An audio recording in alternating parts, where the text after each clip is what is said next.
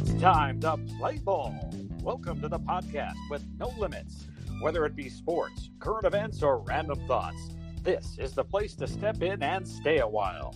Your host is a proud alumnus of Rio Hondo Prep, a former minor league baseball umpire, and a man with strong opinions. Welcome to the Get Home Safe podcast and your host, Matt Hersema.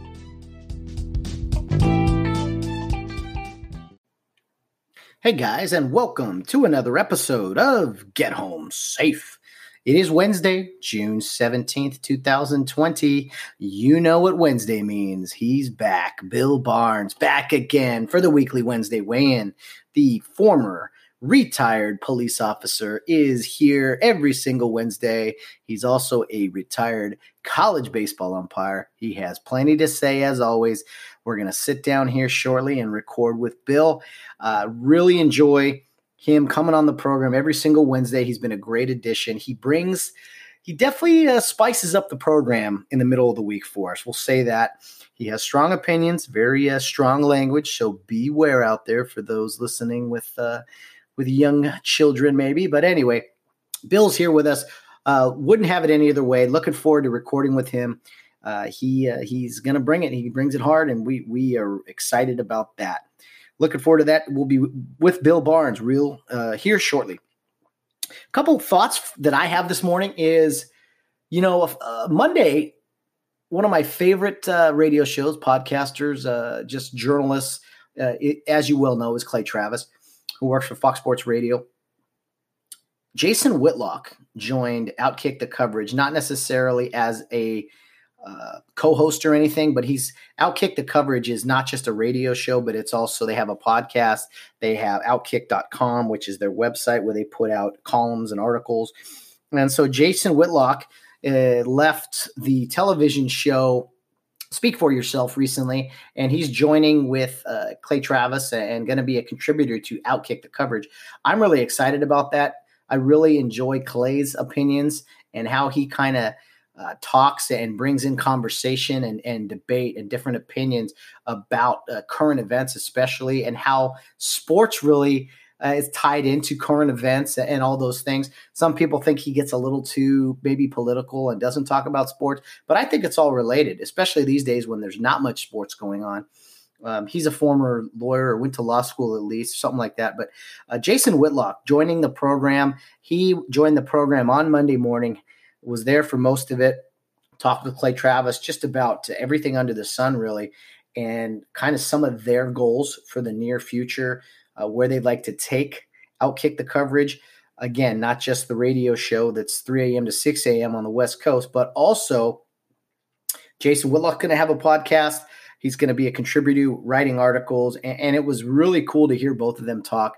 Uh, I think it's a great uh, union, we'll say, the two of them joining up together. Uh, there's plenty of skeptics out there, I'm sure, who uh, who who have their strong opinions on Whitlock and of course Clay Travis. But I'm a huge fan of both of them. I really appreciate their their uh, outside the box thinking. They they go against the grain. I think a lot of times, especially in media and sports media. So I appreciate that, uh, and, and, I get a lot of. Uh, I get a lot of what do you want to call it? Let's say uh, just I get a lot of influence from them, and, not just them, but other guys in the business as well. And and again, I'm just some amateur podcaster. I'm nowhere near those guys, but I love listening to them, learning a few things. I think it's going to be great for the program. Um, it'll turn some people off, but you know what? I think the people that that that, that audience has, it'll continue to grow and be a really good thing. So I am looking forward to that. Another podcaster who's very famous that I get a lot of influence from, maybe not influence, I shouldn't say that, but I love listening to him because uh, it just gives me, I don't know, it's like, man, this is the best in the business. I, I hope that I can try to get a little bit better at what I do. But Adam Carolla, he had a great live podcast uh, over the weekend in Nashville, Tennessee and Clay Travis was actually with him during that, amongst a few other people. And it was hilarious. I think it posted on Monday, the 15th, I think it was. But man, it was hilarious. He had all these people on stage and just talking, you know, and, and talking about woke celebrities, and it was really funny. Just he he's a guy I I love what all the things he talks about on his shows. He has some great interviews, but you know he's a comedian at heart, and I like the things he says. Man, he just he doesn't take any BS from anybody, and he calls it out for what it is. So he, he's a great podcaster. He, he's among the best. He has the most downloads. Uh, he's somewhat, you know, I don't need to tell you guys how how great he is, but man, he's uh he's right up there among the the best in the business, if not the best in the business. Really appreciate listening to him.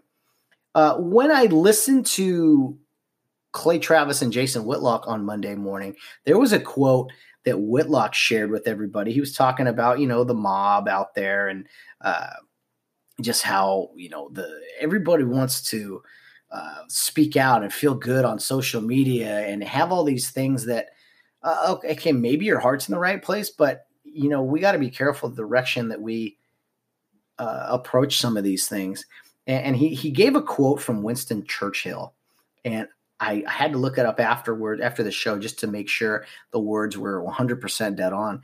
But it's uh, this is from Winston Churchill. An appeaser is one who feeds a crocodile, hoping it will eat him last.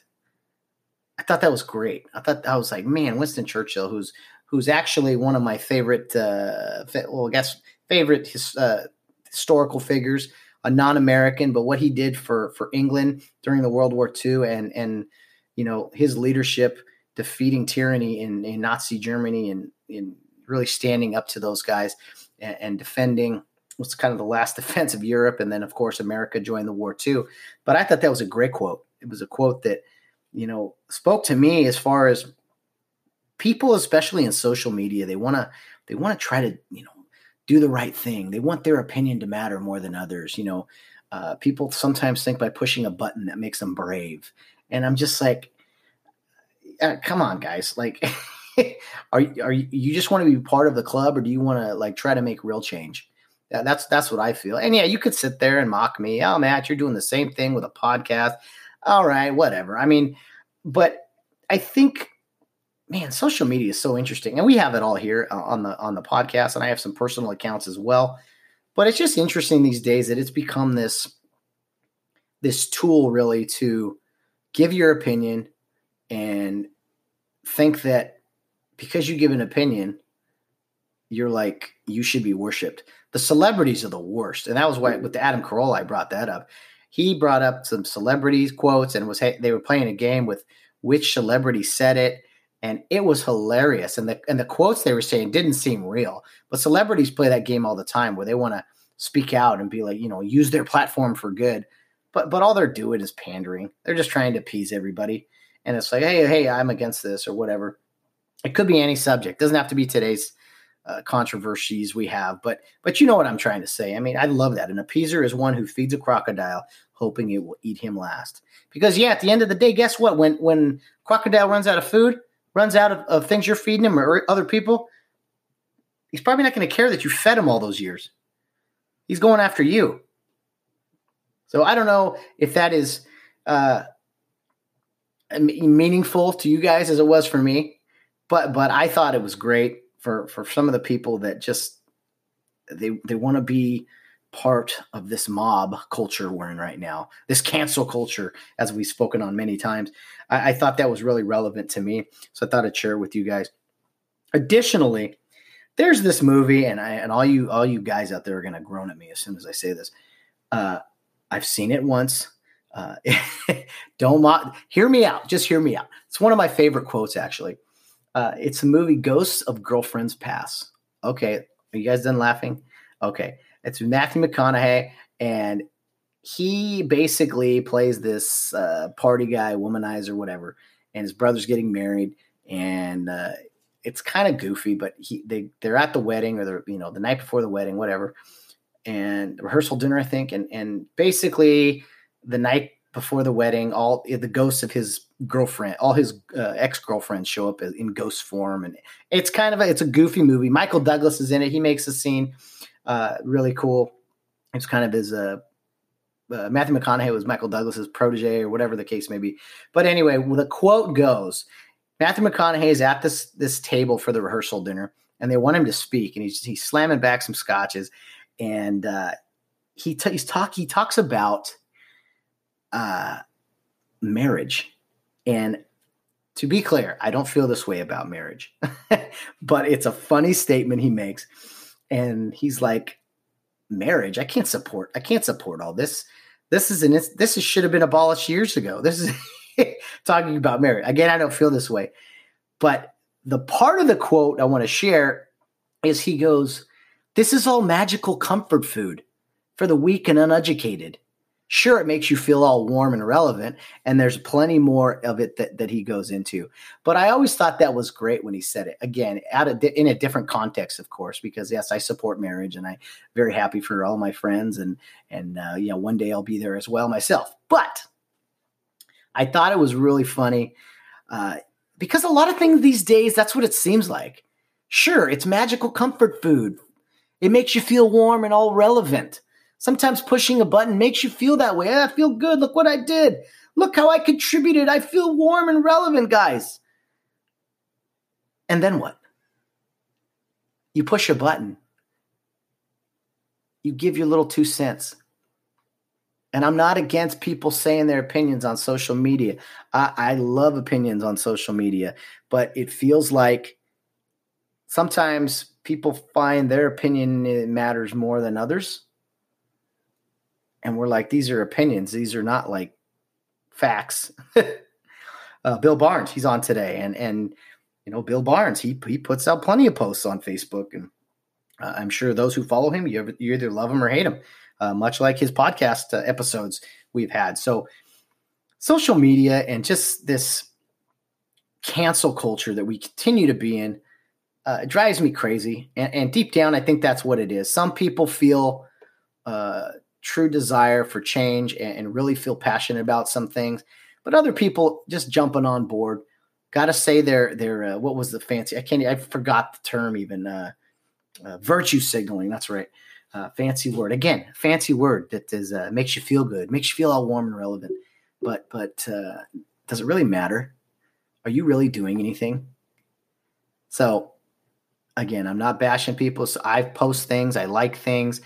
I share things but I think so many people are just glued to social media and thinking that their opinions are going to change the world.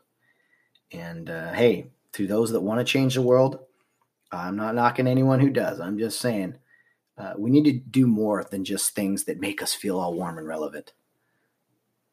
I think that's important. Well, with that said, let's get right to Bill Barnes. Let's not waste any more time. He's here every Wednesday, and I know he's fired up. So we're going to take a quick break, and then we will get right to the man, the myth, the legend, Bill Barnes.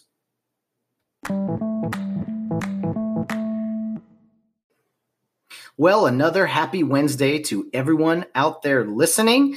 It is June 17th, 2020. We are happy to bring you another episode of the weekly Wednesday weigh in with our guest, none other than the one and only Bill Barnes. Bill, welcome back to the program. It's always good to be here in the Eastvale 101 studios live. Well, not live, but 3.30 in the afternoon on a Tuesday uh, anticipating that the sun will come up tomorrow, Wednesday, and our show will be heard.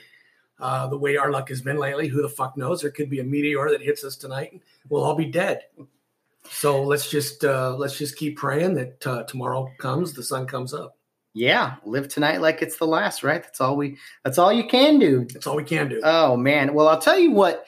Uh, you know, I wish other people could live uh, that method, we'll say. Uh, it'd be nice if Major League Baseball did what they were supposed to do or what they could do and get on the get on the damn field and play some baseball. What a concept, Bill. And you know what? It was uh, just under a week ago, probably last Thursday at the Major League Baseball draft that a lot of money went into and uh, all this great draft picks of these college and high school players where the beloved co- commissioner of Major League Baseball said 100% we will have a season and there's been a little backpedaling lately, hasn't there, Bill? Well, yeah, uh, Manfred, who has no baseball background, the guy's a Harvard lawyer, and we know what Harvard lawyers are. They're educated idiots. And in this particular situation, when he was going to become commissioner, you know, he was handpicked by Bud Selig. And we all know that the commissioner of baseball is voted on and elected by the owners. So the 32 owners of Major League Baseball uh, decide to implement this Manfred guy, who about the only glove he ever put on to use was a badminton glove. And I'm not bashing badminton, okay, but but I actually played badminton, and I was a um, you're going to laugh at this, but I was a intramural mixed doubles champion at Riverside Community College in 1979. So I do know badminton. Badminton's a great game, and even he would probably not do very well at that game. So when I say he put a glove on to play badminton, I'm being very facetious. The guy has no baseball background. Okay, he couldn't hit water if he fell out of a fucking boat. All right, and this guy is in it to be the owner's bitch because, as we all know, last week during the draft, he said he was 100% sure baseball was going to be played. And if need be, he would have implemented a schedule and he would have invoked his commissioner power and made a season go. Well, let's fast forward four days to last night on ESPN. He tells um, Mike uh, Green Greenberg, the uh, the guy hosting the show, that he's very doubtful, and it's and it's a and in his words a tragedy um, that there may not be baseball. Well, you're the fucking commissioner. You know, take the bull by the horns, and if you're going to piss off off the owners, piss them off. The problem is he doesn't want to piss them off because that's his meal ticket.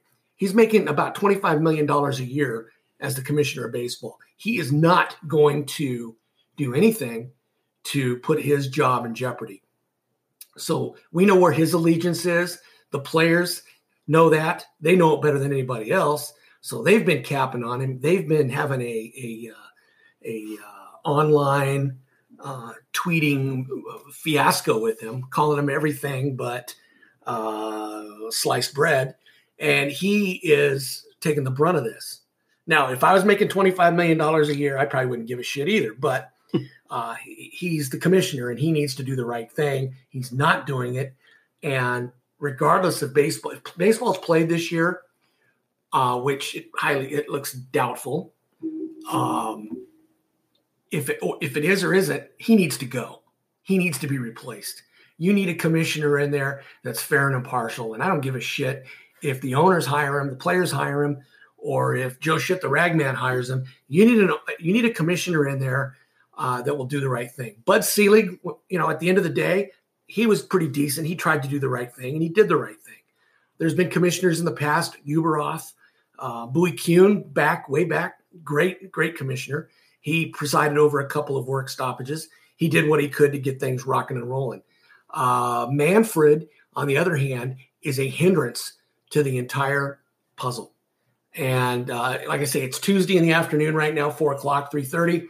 As of right now, they're not negotiating. It's a stalemate. And by tomorrow morning, when this is uh, goes to goes to goes on the World Wide Web, and all 936 million people of our followers listen to this, who knows what will have happened? But as, as of right now, baseball is not even close to being agreed upon at any point in time this year. Uh, no, and, and a couple things come to mind. First, Bill, you know, I thought we had gone over all of your resume uh, to this point, but unfortunately, the whole badminton thing has not come up yet. And I know there's at least one person throwing up in their mouth, hearing once again about your uh, your resume, and, and, it's come to badminton. The fact that you have played badminton. Uh, I mean, do you want do you want to rebuttal no, that? No, I, I, don't need to. I don't need to qualify that. I, I, I, I enjoyed the game of badminton. It started out as, a, as an activity PE class that I was forced to take. Um, and the girl that I was paired up with, um, her name was Lisa Pendergrass. Okay, say say no more. Lisa Pendergrass had long legs uh, and was a really really good player. And I saw that on the first day of class. And when it came to um, being paired up and having partners, I chose her. And it was a wise decision because she was outstanding, outstanding uh, you know, eye hand coordination. And uh, she was very good at, uh, you know, hitting the shuttlecock around. So it was win win.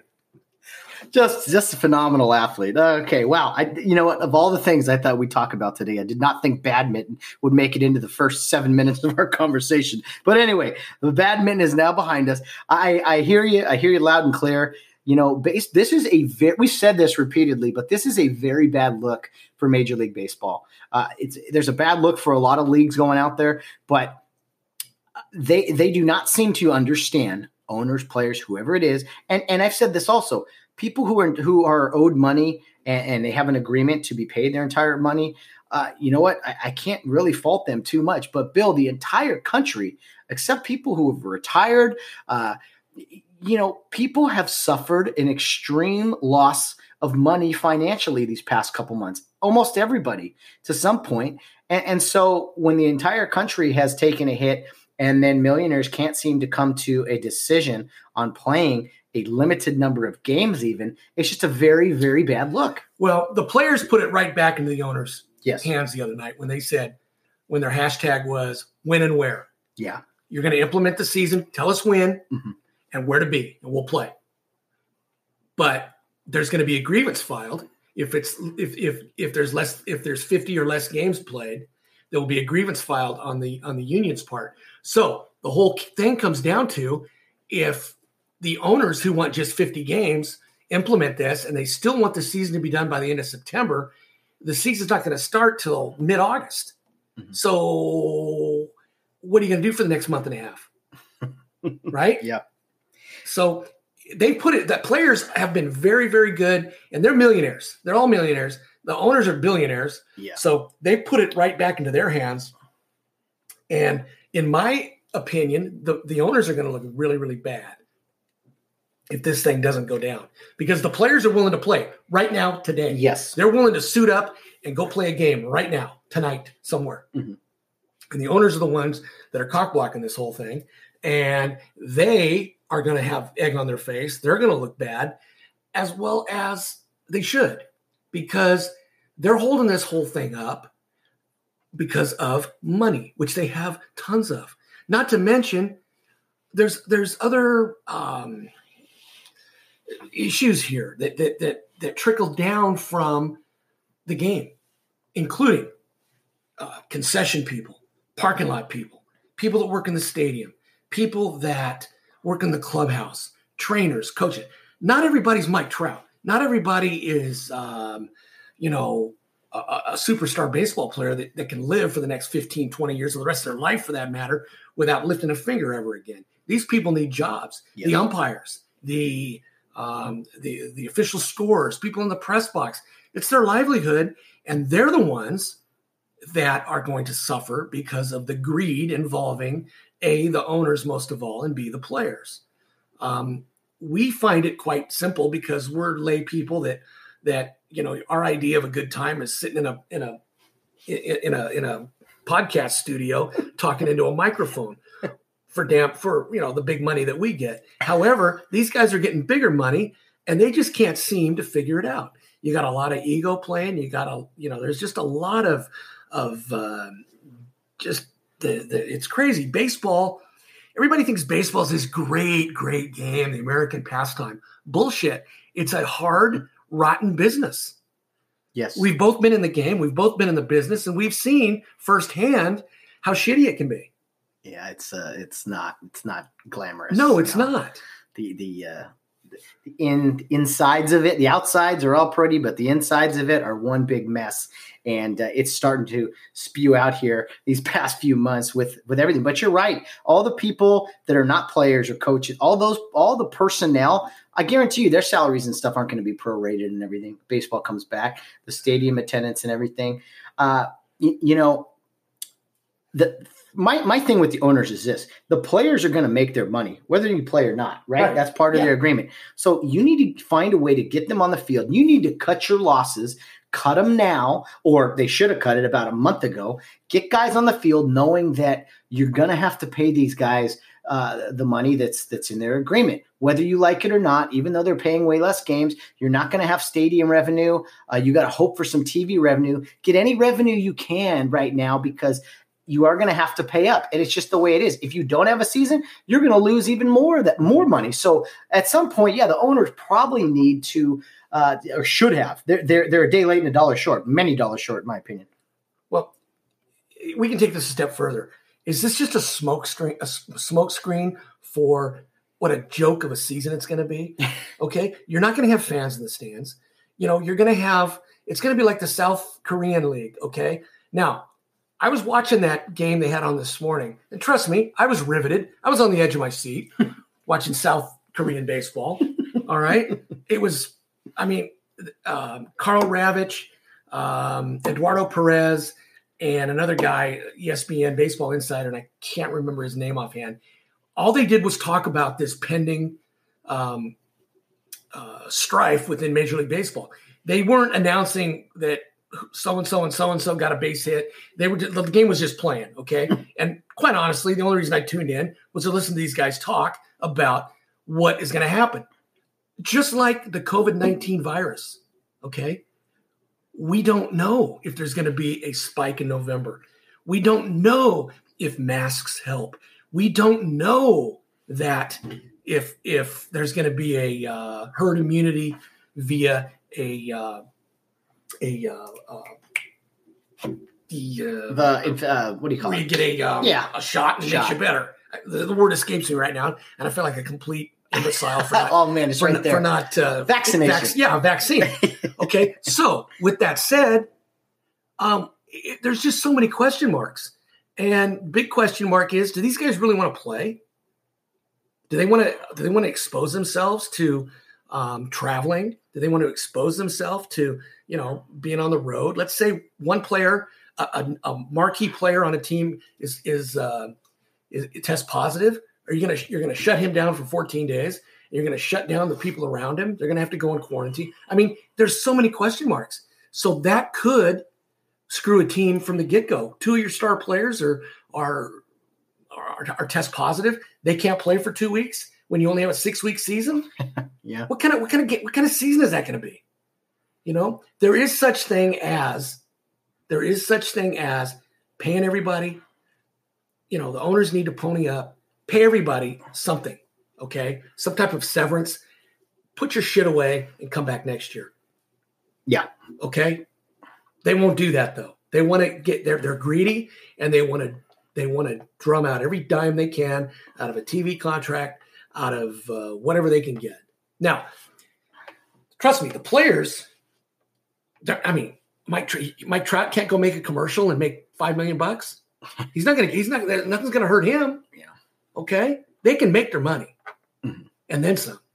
So there's a lot of there's a lot of give give give give or a lot of take take take take here and no give on both sides. Mostly the owners. And now, do I think if they don't play this year, will baseball look? They came back from the strike in '94. They had to juice the baseballs and get guys all pumped up on steroids and hit balls 800 feet to get interest in baseball again. They'll figure out a way to get it going again. Um, what they'll do, who knows? But people love baseball. Now, has it slipped in popularity to football? Absolutely. And football, guess what? They're on on uh, they're right on on key yeah. schedule. They start up in September. No fans, of course, but they're going to play. Basketball supposedly is going to come back, and I think that's going to be you know they're playing down in the in the Walt Disney uh, complex down there, so that's going to be a Mickey Mouse affair, in my opinion. All the teams playing in like one or two arenas. That that's a recipe for disaster. Uh, hockey, I have no idea what they're going to do in hockey, nor do I really care. so, I mean, we're we're trying to make chicken salad out of chicken shit right now. We got a big pile of it in the street, and somebody's trying to cook up a, a salad here with this big pile of chicken shit, and it's going to be real tough, okay? Because there's other things to worry about, okay? Like people getting jobs back, like opening up, staying healthy, I know, and that's a whole nother, uh, you know, deal there.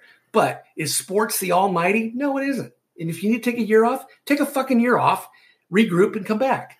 Yeah, you know, it's it's June here, middle of June, and at this point, usually we have watched a lot of baseball already, about halfway through the season, give or take. and usually the NBA Finals is kind of going right now. But you know what, Bill? If I if I was honest, when this all happened in March, I was pretty upset there was no March Madness. And I was like, oh my goodness, no sports. And, and do would I like sports back? Yes. But but as a as a big sports fan, a guy who who watches it everyday life, I can't say that it's been the worst thing in the world not having this stuff. Uh, there's been a plenty of other sports stories uh, off the, everything's off the field of course everyone talking and everyone giving their quotes talking about what's down the road this and that uh, football seems to be the only thing on schedule that would probably bother me if football didn't happen uh, but that's just because it's my favorite but i have not missed basketball and baseball as much as i thought i would uh, i really thought i would be just dying here in the middle of june really wanting sports back but I can't say that it's been that big of a, a desire anymore. Uh, me either. You know, I, I, mean, since the second week of March, you know, we were locked down like we were in a penitentiary for about two months, couldn't go anywhere. Things opened up a little bit and no sports, a lot of Netflix. I learned to watch other things. Um, you know, I mean, life goes on. I mean, just because you know you have to you have to change with the times, and um, the times are changing right now not for the best either. I mean, we got a lot of shit going on in this country. Yes. it's not all good. In fact, most of it's bad. Mm-hmm. And um, we need to make some changes and, you know, kind of check ourselves and figure this shit out. And I'm not sure sports is the whole answer. Yeah. We got a lot of more pertinent things that are that are that are on fire right now. And we need to put them out and and and get things back to where they were both back before March when our economy was booming, before the situation in in, in um, Minneapolis, and the whole you know COVID nineteen thing. We've we've come to find out who gets hit the hardest with this, and we've learned that if you take precautions, if you stay away from crowded locations, you don't go here, there, or in a, in a, in a place where you know you're to um, put older people at risk. You stay out of those. You stay away from those places. You'll you're probably going to be okay. But uh, it's still out there, and who knows? Um, have we learned lessons from the last big pandemic that we suffered back in like 100 years ago? We probably have. Are we going to have that big, huge spike now that we had back then? Probably not because we did implement some social or physical distancing, and we're hoping that this thing has run its course a little bit and it won't be as strong mm-hmm. as it first hit. And now we know how to defend ourselves from it and mitigate it. So, you know, all we can do is hope for the best, expect the worst, and be happy with something right in the middle. that sounds like uh, your expectations were like dating, Bill.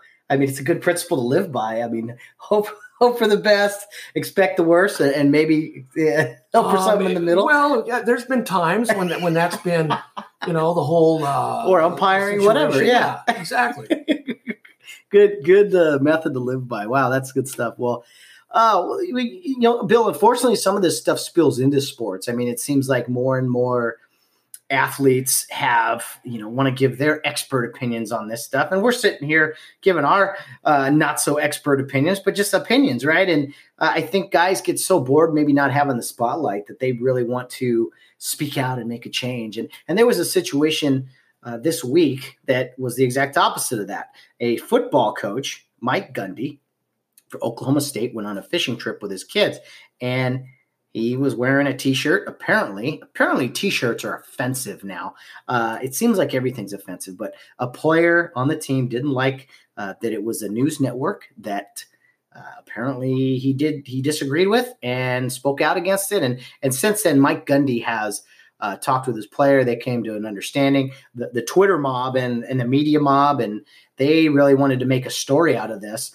Uh, but you know, I think that's what the, they do now. And, and uh, you know, Coach Gundy, they they they came to an agreement and, and this and that. But you know, I got to tell you, Bill, as far as I don't even know where to begin with this. Coaches having political opinions, are they only allowed to have one political opinion as a coach? I mean, you you, you have all these players uh, on your team, and and it's like people get attacked for having a belief that is different than yours now. And the last time I checked in this country, I mean, uh, that's kind of what we're what we're founded on is various opinions and beliefs, and and that's what makes America different than everyone. But unfortunately, these days, man, if you don't if you don't share the same same opinion as me, uh, you know, hey, I got I got no use for you. I mean, I just don't understand it. Well, like you said, the last time I checked, Coach Gundy was the coach. The player, who I don't even know who what his name is, nor do I care, was the player. Coach Gundy makes the decisions on scholarships, uh, living arrangements, uh, meal money, et cetera, et cetera. He's the coach. The player's the player. Okay. He's a college student athlete. I can't believe that the college student athlete would pop off and make a derogatory statement about a fucking t-shirt. Okay. And I don't give a shit what the t-shirt said minus anything being being vulgar or obscene. It said O A N. I don't even know what the. I think it's a, a, a pretty conservative yeah. Uh, news network. Yeah, right? and I had, and to be honest, I had never heard of it. I'd heard of it. I've never watched it. Yeah. Okay. I've never watched it. it's offensive. But, so what? You know, that would be like the coach saying, I mean, and that's not even a parallel. I'm not going to say that. It, the bottom line is, is that it's a it's a t-shirt. It's a it's a cotton shirt to keep him from getting a sunburn while he went fishing with his children. Okay? Now, in my that that player needs to really check himself and if he's going to use that as a social platform, then he he doesn't have one. No. Okay? It's a t-shirt with a news network on it. All right? That's like if if if I wore a Fox News shirt out in public and somebody came up and punched me in the lip because they didn't like fight. I mean, that is bullshit. That's wrong. Okay, there's such thing as as as, as freedom of, of speech, freedom of expression, as long as you are not trying to incite someone or hurt someone. Now, if me wearing a Fox Network shirt incites someone, that person needs help. That person needs to go talk to someone and and and and lock themselves up somewhere and, and get a little help. Now, you may not agree with what I what I wear, just like a lot of people probably don't agree a lot with what I wear sometimes, you know. they might think my jeans are too tight, or they might think that because I don't wear socks with shoes that I'm a heathen. Well, so what? I'm not hurting anybody. That's me. Can I, can I tell you guys right now? I, I I wish you know. Maybe I'll post a picture, but you want to talk about t-shirts right now? Bill Barnes is currently wearing a t-shirt that says Montana Western Basketball. I've never heard of that school. Bill grabs t-shirts off a thrift store racks all the time, and he comes up with these random colleges. And I, you know, this is just an example. Bill, I've never heard of that school either, but. It, it, it's obviously, a, it looks like it's the Bulldogs because red bulldog. there's a picture of a bulldog on mm-hmm. here. Western Montana. I got this shirt at a Goodwill store, I believe in Glendora. And let me let me give you that. Let me give you a little hint on shopping at, at thrift stores and Goodwill stores.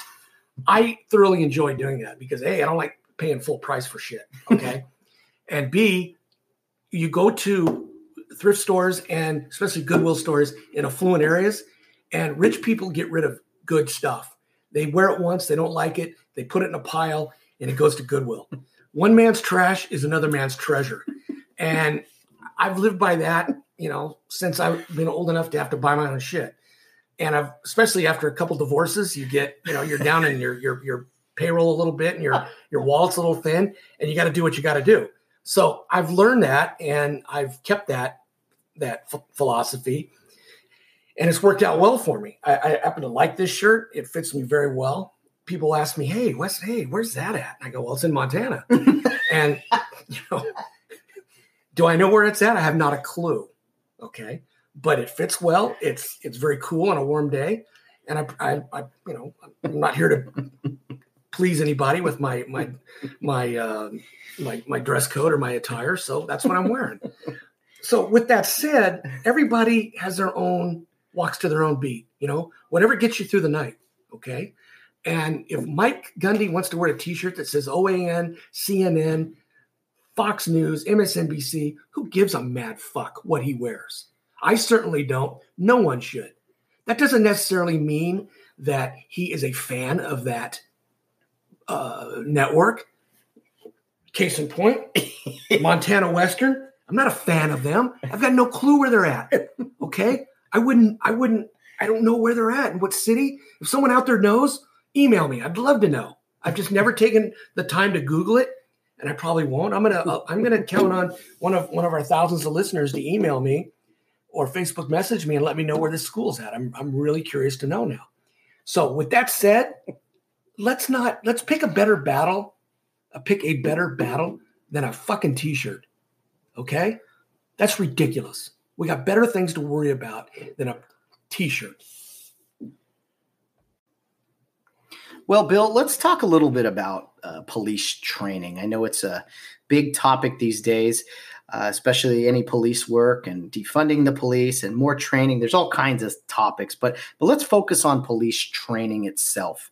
I, you have a lot of experience as a retired police officer, and you know there was a recently a situation in Atlanta where uh, Rayshard Brooks was shot and killed. He was uh, resisting arrest, struggling with the police. He uh, got in an altercation with them after coming across very calm and refused to get handcuffed and it was very physical and even took their taser.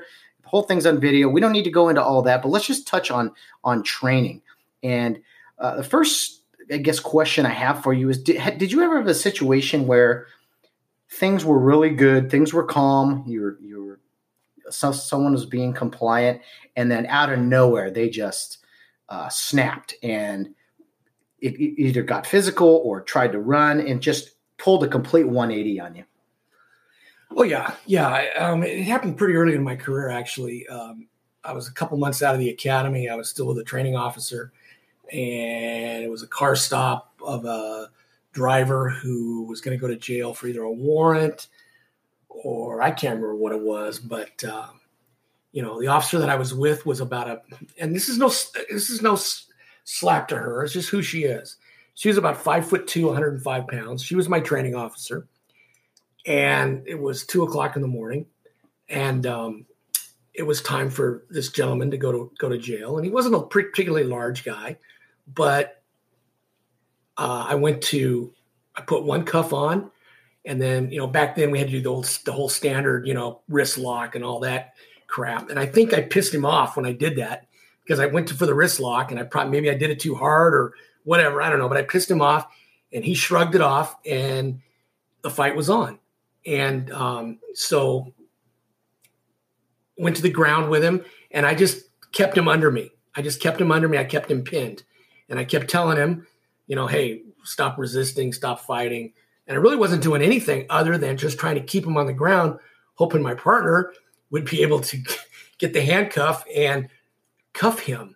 Well, what happened was she got the handcuff and was trying to handcuff me. Oh. And I told her, I said, wrong arm, wrong hand. And luckily, another unit had pulled up and a couple of larger uh, individuals on the shift, and order was quickly restored. So, yes.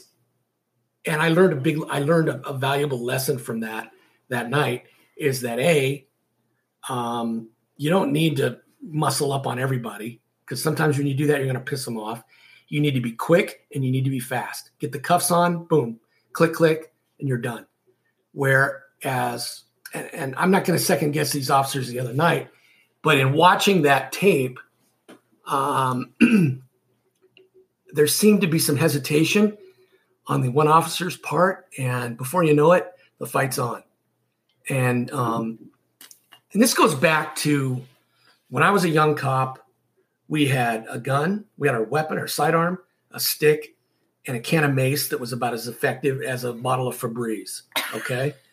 uh, so it was either our physical presence, our verbal demeanor, or our or some type of control hold. And 99,000 times, 999,000 times out of 100,000, a million, whatever, it would work. It was at one time that things went haywire what was very, very effective in those days, up until probably, I don't know, I want to say 10 years ago, 15 years ago, when you had the implementation of tasers, stun guns, uh, pepper spray, uh, stop sticks, um, all these fancy things that that go on your belt.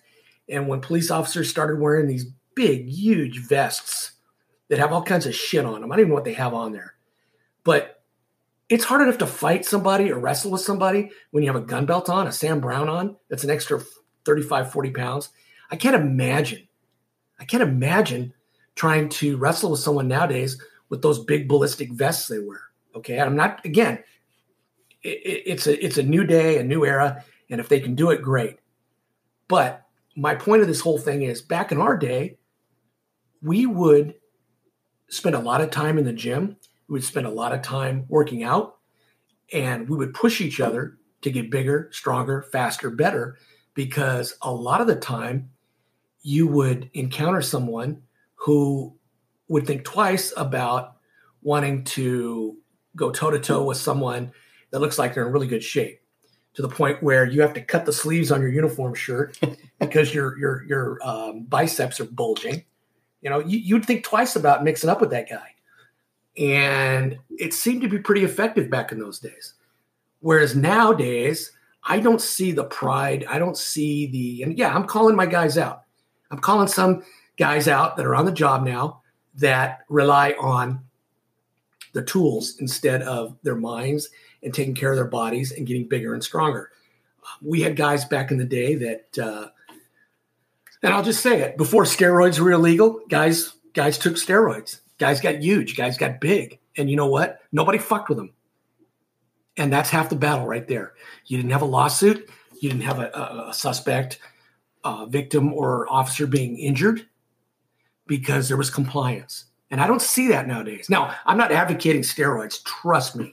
But I am advocating guys going out, working out, instead of playing computer graphic, graphics at home or playing Black Ops on your computers and doing this and doing that. Now, granted, I know a lot of shifts run 12 hour shifts now, and that's a long day. But if you're working a 12 hour shift, you have four days off. Okay. For your well being, for your partner's well being, for everybody's sake, get in the gym and get yourself in, in the best shape you can be and have that look of intimidation, not to where you're having to use it. It's just that natural look that you present. Um, now you're going to say, well, Bill, Bill, there's so many female officers nowadays. They can't bulk, bulk up. And I'm going to say, you know what? You're absolutely right. You're absolutely right. They can't. However, however, back when I was working, and again, I can't speak for now, but one thing about a small female back in the day was that they knew their limitations. Their mouth was not going to override their ass, and they usually, they usually, they usually, if if things were going to go south, they called for backups. Three or four of the guys would get there, and um, the problem would be alle- uh, uh, alleviated. So, with that said, yes, they're small, but they're smart. Mm-hmm. I could tell you a couple of funny stories that came up with um, you know female officers and, and I'm not slighting them. I'm not making fun of them. I'm not saying anything negative. It's just the way it went down. It's just the way it happened. You know, um, sometimes you've got to be creative. And if you have to lie to a suspect to get him into handcuffs, you do it. The last thing you want to do is wrestle with somebody, go to the ground, get skinned up, get hurt, have a supervisor come by. He has to take an injury report. Then a use of force comes into play. It's just not worth it. It's just not worth it. But I see so many times nowadays where you have an incident that can easily be handled with a good, strong wrist lock, good technique, and I don't see it. And before you know it, there's a fight. Before you know it, uh, the suspect has a taser, has a gun, and then a a, uh, a uh, officer involved shooting takes place, where unfortunately there is a death involved, whether it be a white guy, a Hispanic guy, a black guy. It happens to all races all the fucking time. Now, lately we've magnified on white officers against black males. Yes, yes. Unfortunately, there has been that, and it's been magnified. And again, nobody seems to give a give two shits about officers lately that have been killed because of this. You know, that's just not in the in the equation. That's just not arguable because, you know, too bad. They sign up for a job that may involve that. So you know, the, the whole theory is they get what they pay for. Well, true, but false. It doesn't, that doesn't have to happen. There is such thing as out and out premeditated murder on a cop. I have not, I have not seen out and out premeditated murder on a suspect who's, who is trying to be taken into custody.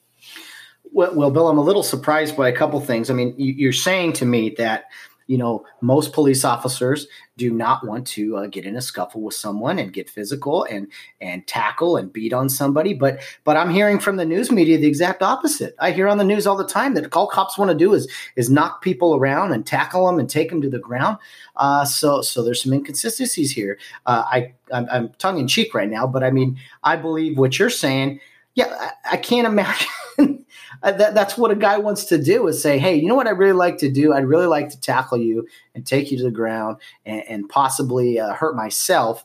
Uh, no, I'm sure you'd rather just, hey, please comply. I don't have to, no hands on at all, right? And just get handcuffed and get in the car. It's unfortunate that uh, someone gets arrested, but unfortunately, it is, uh, you know, that that that happens. That that's that's common. It, anyway, I mean, it sounds to me from what you said, you're talking about guys being uh, having a good presence and bulking up and looking good, so that kind of people do the math uh, before they they get in a confrontation. But it's also sounding like you got to have the people skills to uh, to not have to put hands on people because like you said it's it's not something you want to do but you need to be prepared to do it if necessary and i know you've always been pretty good at um, you know uh, you know, you're, you're, very, what's the word? You're charming to the ladies, but you're also very, uh, you know, you're able to talk to suspects with, uh, with confidence and, and, uh, you know, lay, lay it on them, lay it out for them clearly, right? Well, that's the whole key. You know, you, you give them the game plan. Look, come with me peacefully, or you know what? Um, it's not going to end well. And uh, usually, you know, if you look at them straight in the eye and you're up front with them, they know they know they're not going to you know um, they're not going to win this thing. I mean if you have to get 25 cops there you get 25 cops there. Uh, i was trained in the in the day that if you're going to fight if you're going to have to get into a scuffle you prepare yourself to win that scuffle okay? And that you don't go mano a mano. You don't if if you need three or four guys there to take take one individual into custody you wait for three or four guys. Now if things escalate before you get the three or four guys there. Then you do what you can to hold the fort until the help arrives. And there's no better there's no better sound in the world than a siren that's getting closer and closer to you as you're starting to lose grip and starting to get tired and starting to kind of like not lose the battle but begin to think oh shit there's no better sound than than hearing that siren get closer and closer because you know uh, help is uh, very, very, very going to be there very quickly. Yeah, and I, I, have never been in this situation, Bill. I've never been a cop. I never, you know, that's why I like talking to you and getting your perspective on these things because we can all we can all talk about who we support and, and uh, causes we support and, and all these different things. But it's nice to hear uh, firsthand some of these accounts and just the details because you don't always get that. You know, you, you just get these these broad brushstrokes, and so it's always nice to hear that. Uh, I, I want to ask you. You told me a story one time. I, I, don't know if it was a bar. You know, you talk about being like physically overmatched or whatever, but uh, you were at a bar one time, and, and wasn't there some like either ex NFL guys or something like that where you had to like talk to them and like hey guys, uh, they were get, they wanted to keep partying maybe or in Riverside, and, and you had to be like, hey guys, uh, you know, because you weren't going to get physical with them. No, very very early in my career, probably about 1984, 85. Uh, there was a camp, a football camp for high school kids at UC Riverside. It was called Offense Defense, and it was the last. It was like the last week of June, I believe, or two weeks of June. They would have this camp, and we all knew that you know, Ed Too Tall Jones, Jack Youngblood, uh, Dave Elmendorf, a bunch of Rams from back in that day uh, would be there. Um, God, who was the guy? Um, he, he, was a scary son of a bitch. He was, uh, I believe, he, he, he became an actor. He was a Philadelphia Eagle for a while. He became an actor, and he had some crazy eyes. And he was a and, and John Matuszak was there. So it was a Sunday night after I think the camp shut down early and UC UC Riverside had their own police department, and there was a little bit of a, a, a fracas that went on at closing time. I, evidently, they wanted to close at twelve thirty, and you know, as we all know, the bars close at two. So some of the guys were pissed that they had to, you know, they called last call, and these guys did not drink beer out of a mug. Their mug was a pitcher. Okay, they're large men. Yeah, they were. these were good sized guys, and I remember the help call went out from UC Riverside. They fielded about two cars on a night, so there was like five, six of us roll in, and it didn't dawn on me until I got there that oh my god, this is offense. Steve, these are like oh my god, that's that's uh, John Matuszak. That's um, I can't remember the guy's name. I'm going to look it up here on our next break and find his name ex Eagle who became an actor. Uh, anyway, he was there and he was liquored up and he was not being very nice. And finally, you know, I went up to, uh, I believe it was the former Ram defensive back Dave Elmendorf. I said, Hey, Dave, man, I go, how'd you let the Vikings beat you all those years, man? I go, you guys had a great, you know, I just started talking to him, you know, and he, and he kind of gave me that drunken glazed look and it brought him down a little bit. And we started talking. I said, Hey, can you talk your guys into like taking it back to your room, you know, so we can get out of here? We got real shit to do. We don't want to be bugging you guys. And he was cool, but there were some other guys that got that were a little little pissed off. And trust me, we didn't have enough cops working that night to quell them if the fight was on. Okay, we didn't have enough guys working, and we were able to, you know, verbally, you know, diffuse them, talk to them, and, and they were decent guys. They just they just they just were they just drank too much that night. and I, you know what? No harm, no foul. It's fine. You know, I've been there. Yeah. Um, and it, it is what it is. We're all men. Let's come back. We'll play another day. Yeah. And that's exactly what we did.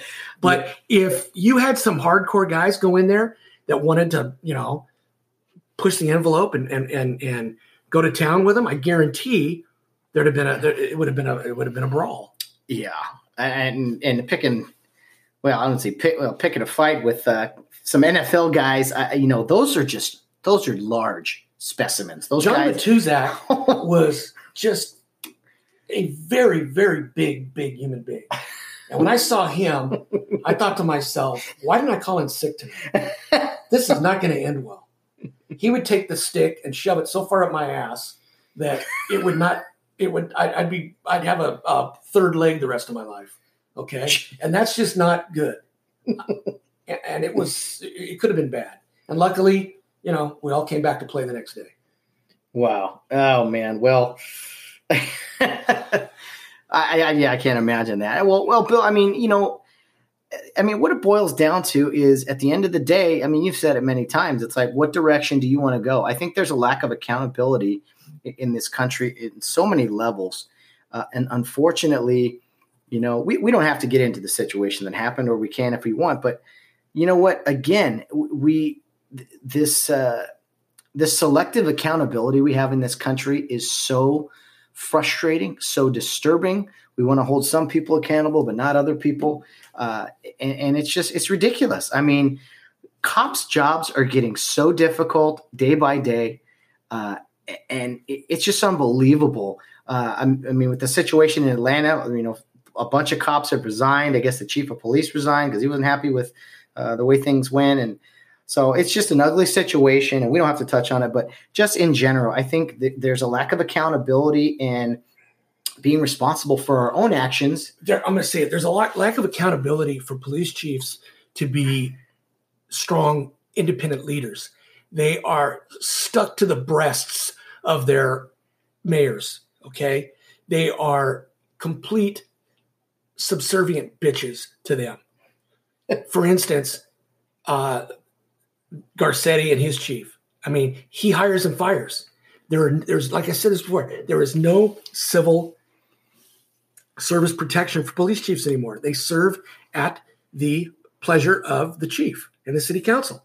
So if you want to keep your job, kind of like Rob Manfred, you want to keep your job, you've got to be subservient to the owners and in this case with a police chief, you must be subservient and do what the city council and mayor wants.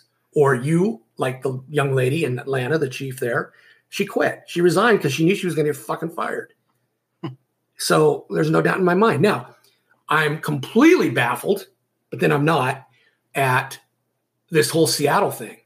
You've got a town under siege up there, and you've got a, a, a police chief up there that obviously can't do anything because she, another she, wants to keep her job. hmm So um, I'm really, really disappointed in my old profession right now. I see some real soft leaders, and I mean soft, to the point where you kneel with these protesters. The last time I checked, when I came on the department, and I keep keep referring to me, but I came on at a time where you were a neutral arbitrator of the laws as written. We didn't side. We didn't take sides. We maintained our neutrality and we called it as we saw it. It's not the way it is nowadays. You have both line personnel and chiefs kneeling with the protesters who are there to basically defund you and put you out of business. How the fuck can you do that? How can you be a party to that action? That's ridiculous. You know, just, you know, be professional, do your job, quit doing this lip sync fucking bullshit, lip sync dance off crap that makes you look soft to begin with. Okay? In my day, you did that, you'd be laughed out of the station or you'd be disciplined or no one would work with you.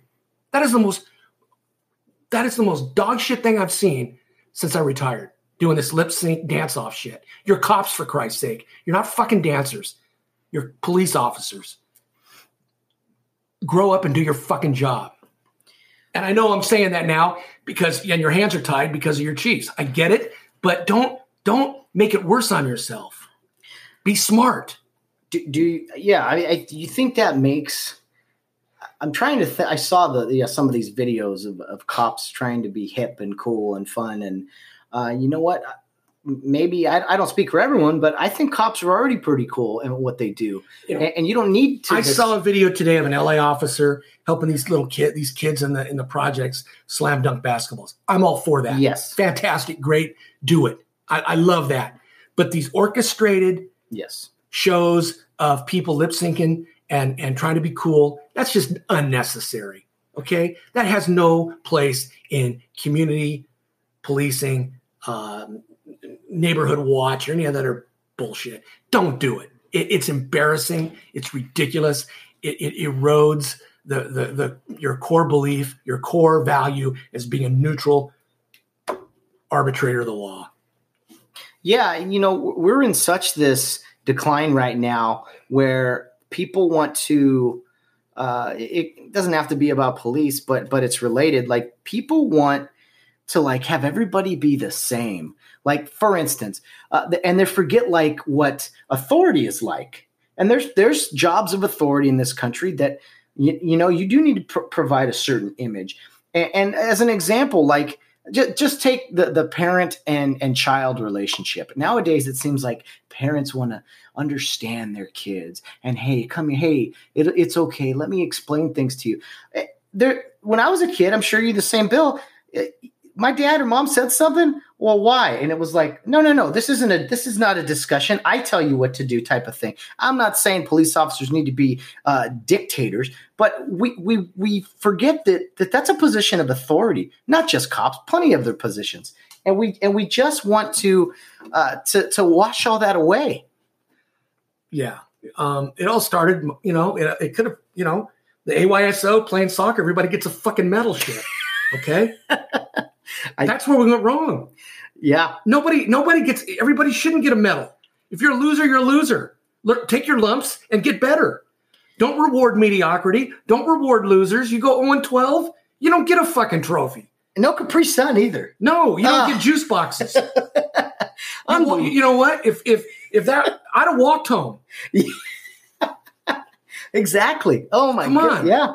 You're not gonna. You're not. You can't reward that. No, it, it's it's ridiculous. I mean, were you a straight A student? Did you ever get a B or a C? I'm, I got more B's and C's. than I never got A's. Yeah, there you go. You don't just well, Bill, you tried hard, so you- let's give you an A.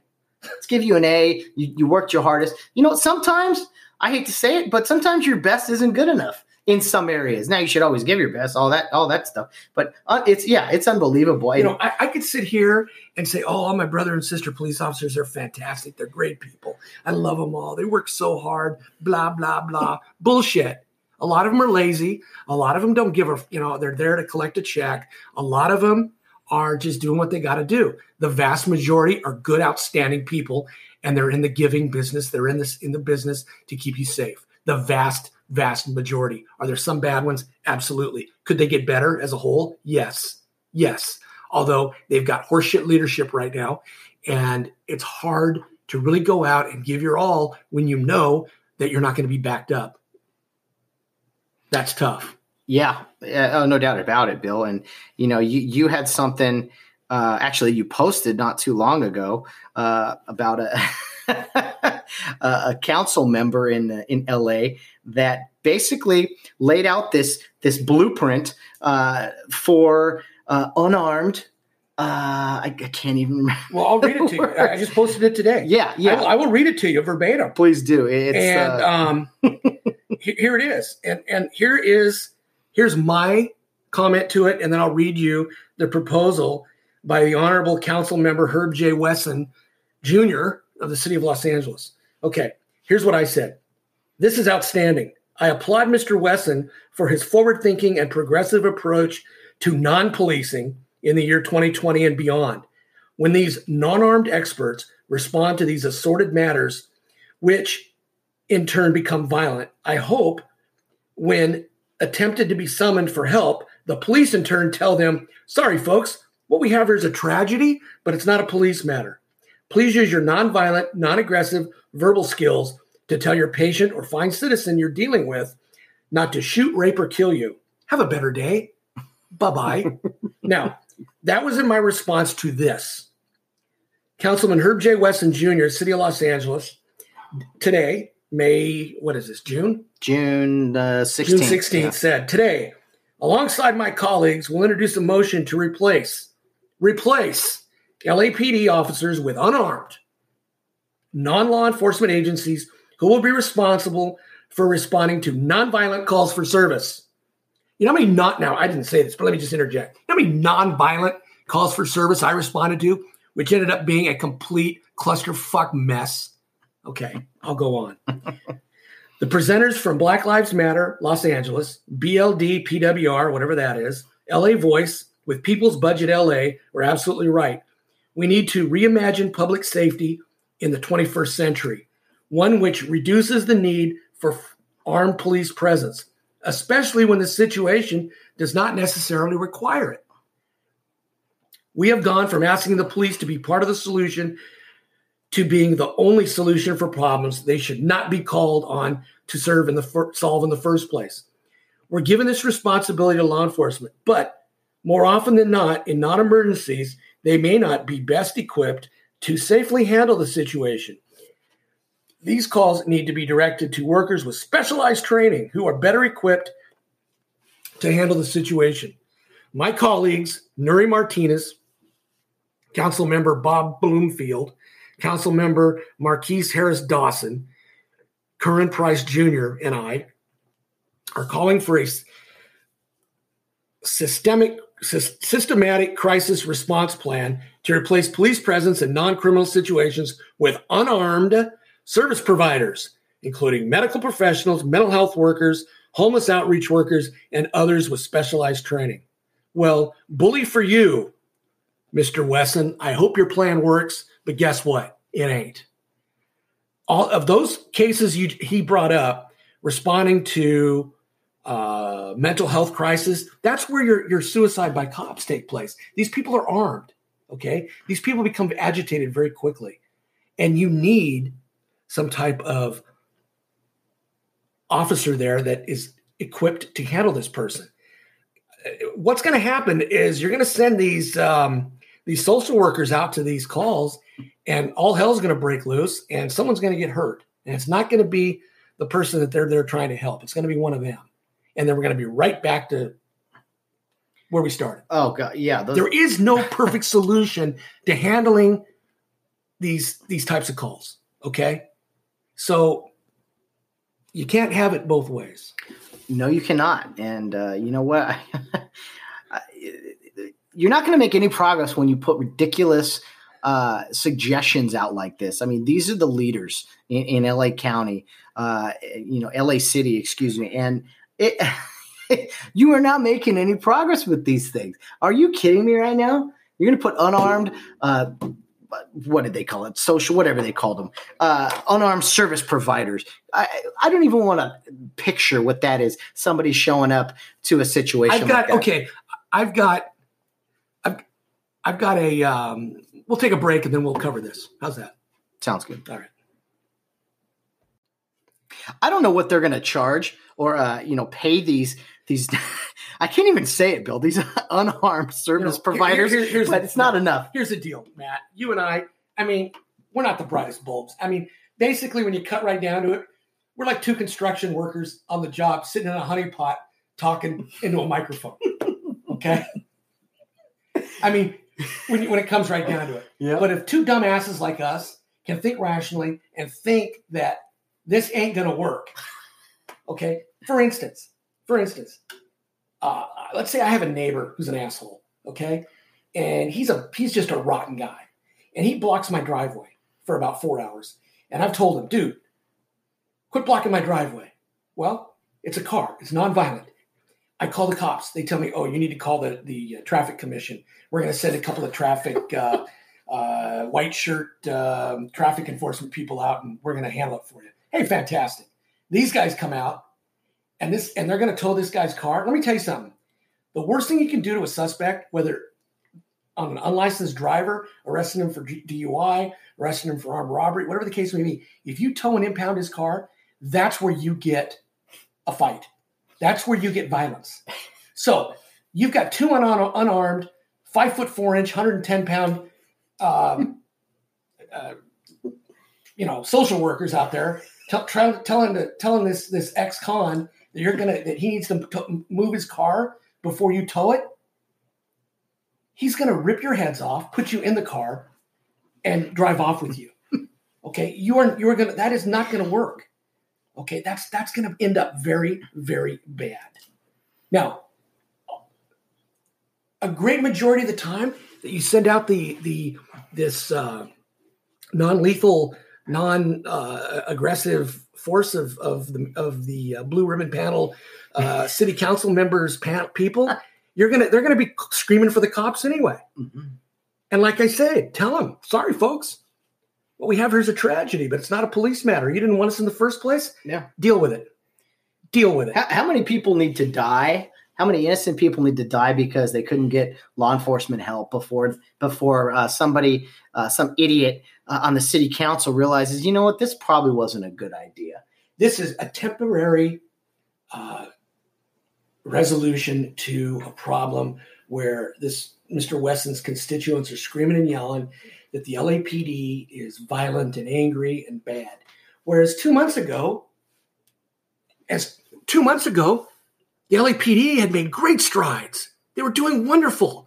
There, there were, you know, since the new chief came, you know, there was a lot of implement, implementation of great programs. And because four idiots in Minneapolis squeeze a guy's neck and he unfortunately dies, now every cop in the United States is an asshole. Every cop in the United States is a killer. That's not the case. Did we say that every that every person of Arabic descent was an asshole and a killer when they flew airplanes into the World Trade Center? No, we didn't. There was a select few that were bad terrorist people that killed 3,000 of our innocent citizens, including cops and firemen. Now, why is it that we can have restraint in judging with a big, broad brush on them, but when it comes to cops, they're vicious, they're killers, they're animals, they all hate blacks and they want to kill blacks? Bullshit. That is not the case. That is not the case. And I can yell till I'm screaming, until I'm, I'm red in the face about it. No one's going to listen to me. They, they, they will listen to our politicians, but our politicians, our leaders, they don't have the guts to say it. They don't have the guts to say it. They would rather placate the few right now and make them happy, and it all blow up in their face later. You, you, know, you've you've mentioned this a few times how certain politicians uh, talk talk down to us. Uh, I, I hate the news bill, as you know. It was on in the background the other day. Uh, begrudgingly, I, I, didn't have enough earplugs, but it was on. And, and one thing I've noticed, one consistent thing I've noticed, is the news media when they're telling stories, they make every story out to be this this dramatic tragedy uh, not not taken away from the real tragedies but but these non-tragic stories they talk like it's this like fake uh really concerned uh, uh, voice and it's the exact same voice that I've heard, unfortunately, as you mentioned many times, in uh, Mayor Eric Garcetti. It's the same tone. It's to talk down to you. You don't know anything, guys. This is a, you know what I mean? It's nonsense it, it's a complete show of disrespect. Just like uh, Pelosi, Schumer, that fat fuck, uh, uh, what's his name, who couldn't even get on a knee. He had to stand. Uh, what's his name? The guy from um, New York. The man, no, no, the, he's a congressman. Oh, a congressman out uh, York. What's his name? That fat son of a bitch couldn't even get on a knee when they were wearing the the the, the African um, uh, scarves. Oh yeah, and headdress. To me, if I'm black, which I'm not, but if I was, it would offend the shit out of me that you're trying to placate me by wearing that shit. I would say you you know go fucking strangle yourself with that shit. Yeah, Jerry Nadler. What a fat tub of shit. The guy couldn't even get on a knee because if he did, he would never get up. He'd be like a turtle on his back. He'd be done. Okay. that to me was the most irritating. Even some, you know, folks in in in in the black entertainment and the athletes said was a complete farce, and I have to agree with them. I mean, whether you like him or, or hate him, I think um, uh, Barkley uh, is great. You know, he said the other day, "You're not going to defund the police." He goes, "Who are we going to call? Yeah. Who are we going to call when we need them?" Yeah, Ghostbusters ain't working either. Right, so, that's exactly I mean... what he said. He goes, "Who are we going to call? Ghostbusters?" You know, I mean, come on, let's let's let's have some common sense. You know, yeah, I was a little hard on Jerry Nadler. Well, yeah, because he's a fat fuck and he can't get he could he couldn't even get on his knee. How how absolutely I mean, if if if I was, you know, I, I would think to myself, you know what? Don't piss on my back and tell me it's raining. Okay. That was the most insincere show of, of solidarity I'd ever seen in my life. That was ridiculous. Well, they're uh, Bill. You know, come on, they're they're heroes. They're heroes for doing those things. They're very brave for taking those steps. And uh, heroes, my ass. Yeah, it's complete, complete. It, it's it's embarrassing. Yeah, it's embarrassing. It's right in the Democratic playbook. Well, uh, there's no telling what we we will see there's i mean just when you think you've seen it all and uh, you know the left can't get any more unhinged uh, they they get uh, they get uh, even crazier. That's another thing i noticed bill uh, and you're very vocal about these things but do you me, ever me vocal? Yeah. you gotta be you gotta be kidding me. I'm, I'm, i have a lot of restraint. Uh, yes you, I, this is your restraint which is hilarious. Um, you, you know the left talks so much about tolerance. Yet they are the most intolerant people on the planet they really are. We already talked about the the Mike Gundy thing. Uh, uh, every, they're always they have this this just violent hate speech all the time, uh, and they t- you know I don't know care where you stand politically, but but but, but man, it, it's just ridiculous how you know you, you, carry yourself accordingly, and then you're talked down to violently by some of mm-hmm. these people, and it's just it's like what whoa whoa whoa where'd this come from? We are a country divided. Yeah, no doubt about it. Um, you know, usually politicians are, and that's who they are.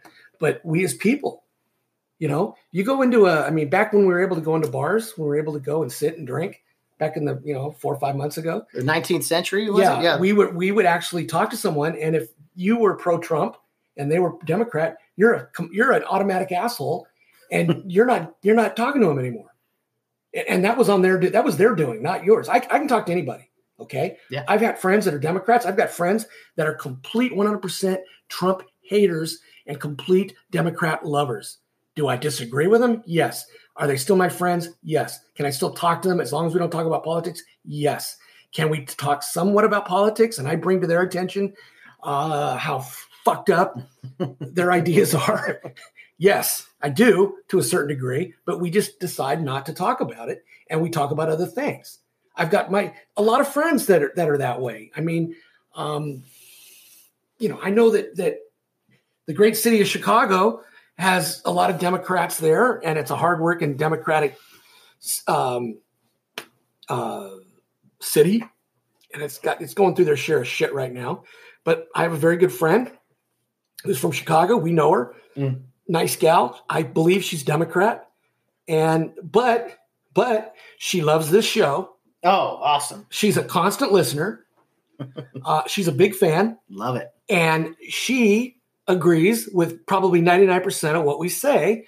And she's a Democrat, and but she knows she can see right from wrong, and she's not drinking the Democratic Kool-Aid that will take you down a bad, bad place. So I appreciate people out there that are listening to this that can see through what you may not agree with what we talk about, but could still listen and get a chuckle out of it. Use it as entertainment value or whatever you want to think at it. Make maybe even kind of think about the other side and what we're what, where we're coming from. But uh, to those out there that think I'm I'm horrible and Matt's horrible, I'd love for you to come on the show, just like Bill O'Reilly used to say. Come on into the um, come on into the no spin zone. All right, we'll make it happen. You know, and and um, and, and we'll take the gloves off and, and we'll banter around. We'll yell and scream, and we'll have a good, healthy, healthy debate on this. Well, I'll tell you what, I want you to talk to her and I want you to make it happen where she's a guest on this show. She does not want to because Oh. she, she would get too nervous. She thinks that we have a big worldwide audience. Oh, my Okay. God. Hang So- on. she she's already said there's no way she would do it. Um, she's too nervous. Um, but I will do my best to get her to come on, and I'll, I'll, I'll tell her, hey, you have to use your big girl voice, okay? and and and get her pissed off. And when she's pissed off, Okay. she'll sound off, and I'll get her mad. and Okay. she'll come on, and and and and I think she'll do it. She's got some great stories about Mhm. you know her dad was a cop in Chicago, That- so that's enough right there. yeah. So she's she's seen both sides. Yeah. And you know, we've had great debates on on the good, the bad, the ugly. And it's all been good. So I, I would love to get her on.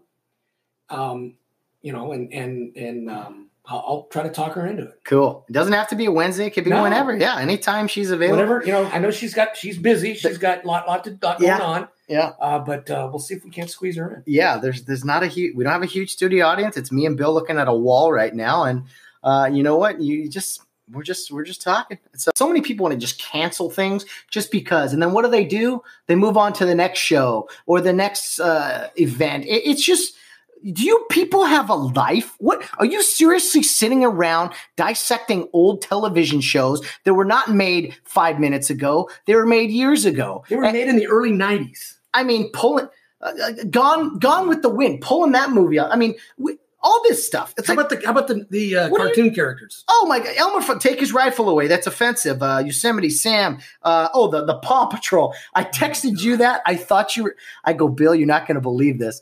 And Paw Patrol, some cartoon I've never heard of about dogs, and they pull. They don't want the police cop on there. If you are monitoring cartoons where cartoon characters have weapons, you've got way too much time on your hands.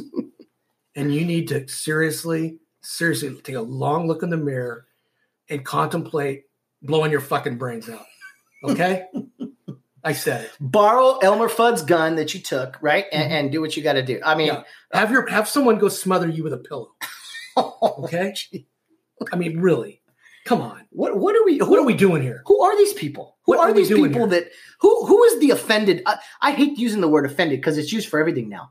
Who who is this offended police? Th- This this uh, the social media brigade, uh, you know, that's out there just that just wants to remove and cancel everything that's ever happened.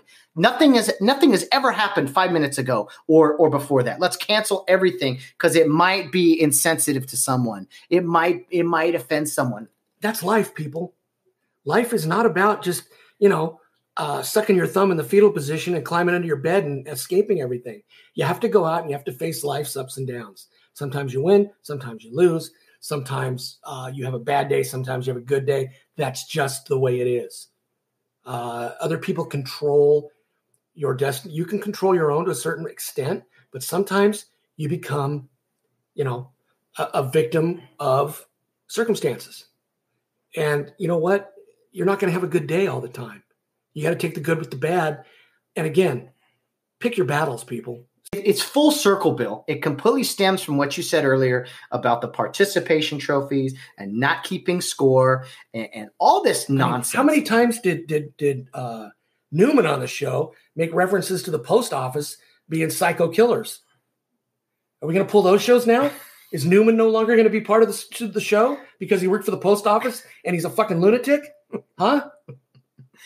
Ugh. I mean, wh- where do we where do we draw the line?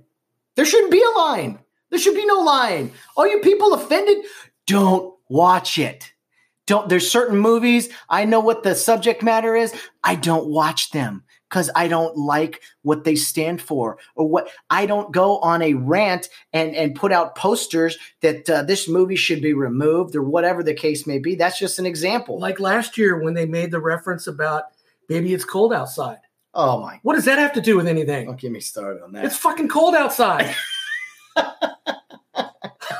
if you want to find sexist, racist, uh, any ist, any if you want to find any any ist isms in anything, uh, if you dig and try hard enough, uh, I, I guess you can. I guess if you really, really, really, really, really want to look for something and find it, you, you can. But really, I mean, come on. It takes away from, from me the things that truly are offensive, that truly are racist, that truly are sexist. When you call out all this nonsense, when we're, when we're removing dog cartoons off of the air because po- Lego police, le- they, they Lego is removing uh, police officers from from their uh, their their toys. I'm like, what are? You're right, Bill. What are we doing? it's it's jo- it's laughable now. It's laughable. Um, it's completely fucking laughable. Um, you you and I joke all the time, and we it's a culture of mediocrity. But you know what? It, it certainly is. it's just two guys sitting in a honeypot talking. you know, nothing better than being in a shit house talking at, at, at, at lunchtime. I'm going to change the name. It's no longer Eastvale 101 Studios. It's the Honeypot Studios. It's the Honeypot Studios. Oh my goodness! And, and I know where you got that from. I, I you know uh, we'll talk off the air, but oh my goodness! Hey, to to to uh, said honeypot texter, uh, thank you very much for for painting that picture for You're a class act, Aldini. Always- the only voice of reason this show has, and he hasn't even got anyway. Oh my goodness. Well, well, Bill. Oh my goodness. It's uh I think we should cut this Uh, now before yeah. we're probably. I mean, the uh, some type of um, um, the, some type of uh, police agency that that that, that uh, monitors um, this kind of activity is going to be busting down your door anytime soon. I think I'm ready. or yeah. Mr. Wesson's going to bring out some unarmed civilians to talk to us, to counsel us about our rhetoric, perhaps. on- yes, I, and that's I'll, I'll tell him to go suck a very large fat man's ass while he's at the door, okay? Because there's nothing they can do to me.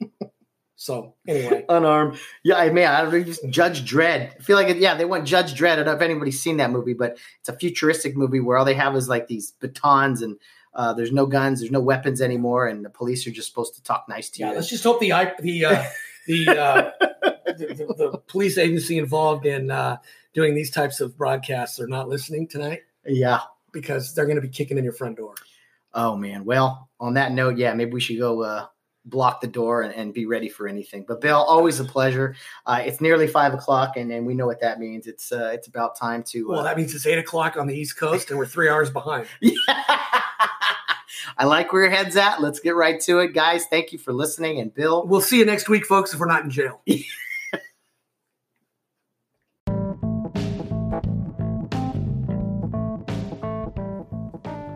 Thanks again, Bill Barnes. You are the man, the myth, the legend. We appreciate you. I shouldn't be giving you so many compliments. I should be knocking you down a peg uh, a time or two. But you know what? I appreciate you coming on here. Uh, you you really spiced up the show in a good way, and I think it's it's definitely needed. Your your total plays and your your uh, social media requests from other people, friend requests and such, uh, definitely is uh, is showing the benefits of, of your listenership and your fan club. So thanks again, Bill. Appreciate you being here. Looking forward to next week. Well, guys, I want to tell you about our guest tomorrow on the program. We're going to be joined by Rick Johnson. Rick Johnson is a former Care Youth League member, a graduate of the class of 1991 from Rio Hondo Prep. Yes, another Rio Hondo Prep graduate. I know, but you know what? These are the people I know, guys, and they're coming on the program, and we're going to have discussions. Uh, anyway, Rick is actually a school teacher, teaches in uh, La Puente, California, at a uh, public school there fourth, fifth grade usually is usually what he uh, teaches, but he's going to just talk to us about uh, growing up, playing ball, playing sports, what it's like being a coach. I mean, he's around kids all day. He, he coaches, uh, excuse me, he teaches fourth and fifth grade. He usually coaches at least one team in Cary Youth League, and then he's also has three kids of himself. Uh, he, he has a, a high school graduate this year uh, another uh, kid that is in high school, uh, probably a sophomore, I think, and then another kid just graduated eighth grade. So, so Rick is uh, is, is, has three kids uh, at the high school age and, and, graduating and moving on, and it's it's a lot of fun to catch up with him. Can't wait for you guys to hear that interview tomorrow. Uh, I actually got to coach with Rick when I was a young young man, like eighth and ninth grade, even. He's really good friends with one of my best friends, Todd Carson.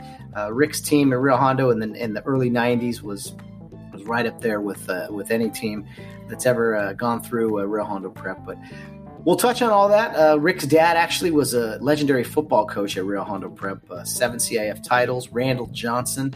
So uh, we'll talk about him a little bit. Just uh, all the above. We'll, we'll, get in there. We'll touch on everything. Looking forward to sitting down with him uh, and sharing that conversation with you guys. I think uh, even if you're not a Rio Hondo Prep Cary Youth League guy, you definitely will enjoy listening to it. So be sure to tune in tomorrow for that. As always, there's plenty of ways to follow the Get Home Safe podcast. Our Twitter handle, Twitter, man, say that five times fast Twitter handle is Get Home Safe Pod. Our Instagram and Facebook page is Get Home Safe Podcast. And our email address is Get Home Safe Podcast at yahoo.com. We would love to hear from you. So please feel free to message us in any of those various platforms. You can send us an email give us a topic to talk about, send a question, anything anything you'd like me to address on the show, we will do it. We'll do it right away even.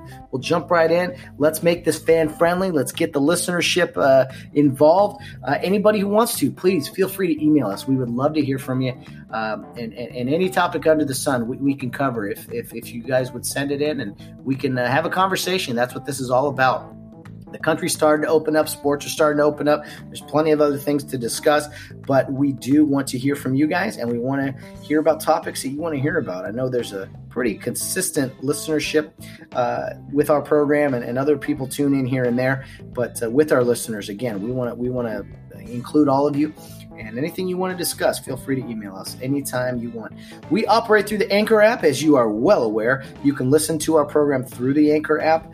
Uh, you can also listen to us on Apple, Spotify, wherever you listen to us. We really appreciate your time. If you can, give us uh, give us a like or make us your favorite on the Anchor app. That's just clicking on a star. It really helps with our program and just to kind of know who our fan base is and uh, who who's all listening out there. So thank you to everybody. Can't say it enough. Really looking forward to the interview with Rick Johnson tomorrow, guys. We are more than halfway through this week now. We're more than halfway through the month of June. Uh, it'll be Independence Day and then July before you know it. Uh, I can't believe that, but time's moving right along, and it it's a tribute to the, having this program to do every single day include uh, interviews with you guys and just just make you all a part of it. It's really helped us uh, helped me at least get through this uh, difficult time. We're all in we're all going into together. Thank you so much. Uh, let's uh, continue to, to make it happen and get more shows out. And again we'd love to hear from you guys. So no matter what you're doing whether you're out on the town or around in third base get home safe